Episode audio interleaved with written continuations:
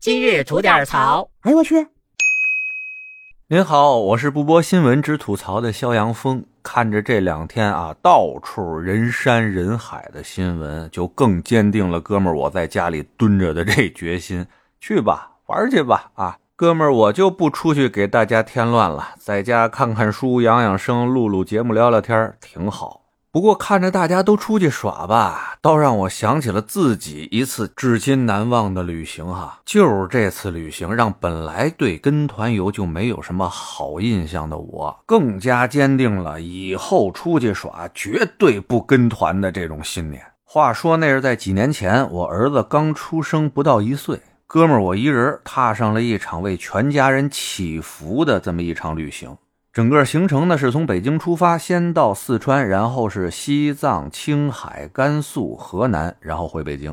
这一路上啊，除了游山玩水、参古观今以外，这不是打着为全家人祈福跑出去的吗？那见着庙咱就得磕呀，一通爆磕啊！这一个来月吧，碰到的事儿也多了去了。咱这日更的吐槽节目指定是不够聊的，咱那不是还长节目呢，叫左聊右侃哈，对机会给大家细聊一期。这一路上可他妈神了。今儿啊，就单跟您说说我到西藏以后啊，那次记忆犹新的跟团游。去西藏，我先到的拉萨。这去过拉萨的朋友们都知道啊，就是庙多呀。那我就磕头吧，一通暴磕啊，那真是把哥们磕过瘾了。几天拉萨磕下来，觉得自己这核心力量都有明显提升。磕完拉萨以后呢，哥们准备去趟藏南林芝那边耍一圈去。计划用个两三天的时间吧，但您知道，想用两三天的时间从拉萨到林芝那边打来回，那除了自驾拼车以外，那就只能跟团了。我这人呢，从小又是放荡不羁，爱自由，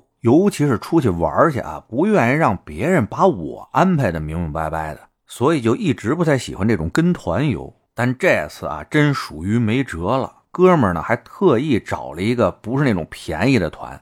还是那种比较正规的中字打头的那种旅行社的团，比别的还都贵点我就打着什么主意呢？哎，就算玩不太好，那坏又能坏到哪儿去？一正规旅行社的旅行团，对吧？结果呀，这一上路，哥们就觉得自己还是太年轻了，又让这个社会给我结结实实上了一课。首先就是一大早四点钟集合，您听说过吗？就在这布达拉宫旁边那药王山停车场那儿啊，让我们四点钟上那儿等着去。那人定的四点，咱肯定不能四点去啊，提前个二十分钟、半个小时先到那儿。哎，溜溜的啊，等了一个多小时，那车五点多才到。就有人问司机了，说咱这到底几点发车呀？司机说五点半啊。好嘛，就有人问导游了，那凭什么通知我们四点就在这儿集合呀？那导游振振有词啊，说不是怕有人迟到吗？咱打个提前量，好嘛？他一打这提前量，我们溜溜在这儿等了俩小时啊！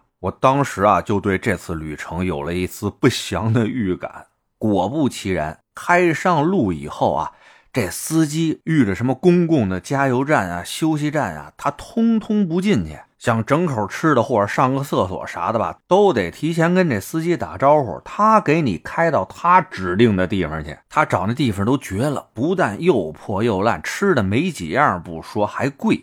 最主要上野地里，恨不得我就管那叫野地，就是野地里边围个圈上个厕所两块。再接着往前走啊，就是一路甩景点签的合同上面的头三个景点都没去。不是说吧，那边路不好走吧？要不说就是没什么可看的吧？反正理由多了去了。哎，你还别提意见。说完了，他就仨字儿：听不懂。你要是再多说的话，他还能多送你一字儿：不行，下车。好嘛，这荒郊野外的，谁跟他较劲啊？大家就忍着吧。哎，您别看啊，说好的景点儿他可以一个又一个的给甩了，但那收费的景点儿他可是一个都不甩啊！不但如此，人还玩流氓假仗义的呢。说之前有几个景点没让大家看到啊，为了补偿大家，我们给大家新添了几个景点不过那些景点呢，还是需要额外收取一定费用的。最主要是什么呀？那新添的收费景点你还没有不去的权利。甭管你去不去，他都给你拉到那儿去。想进去看的呢，那你就花钱进去；不愿意花这钱呢，就只能在车上等着。最损的啊，就是到了当地的一个什么狗屁蜡像馆，五十块钱一位，那是真没人愿意进去了。那这司机还是不走，愣就在门口停着，告诉他要休息。而在这些自费的景点上面浪费的时间啊，全在那些本来应该多待会儿的大景点上面给淘换回来了。像什么雅鲁藏布江大拐弯啊，像什么林芝的桃花谷啊。像什么鲁朗林海啊这些地方啊，一般说咱自己玩的话，正经都能玩上个大半天。人家倒好，这些大景点一个地方就给你留三十分钟，你爱去不去。剩下那挤出来时间，他们还干嘛呀？购物啊，传统项目啊，什么藏银、藏红花、灵芝、冬虫夏草。